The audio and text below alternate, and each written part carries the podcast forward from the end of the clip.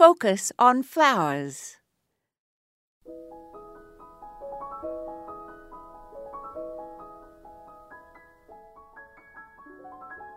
Candytuft was first found on the shores bordering the Mediterranean Sea, and Candia was the ancient name of Crete. Some species of candytuft are native to Spain, hence the genus name Iberis, which is from the ancient name for Spain, Iberia. The perennial candytuft was sent to Chelsea Gardens in London from Persia in 1793. Annual candytuft is a spring bloomer which enjoys rich, well drained soil and full sun.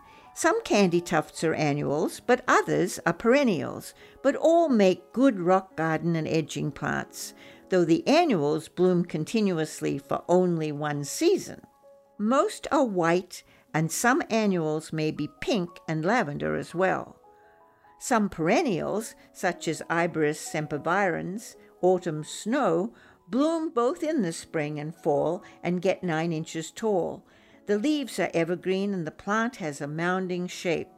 After a harsh winter, the ragged foliage often has to be cut back in the spring but quickly regenerates.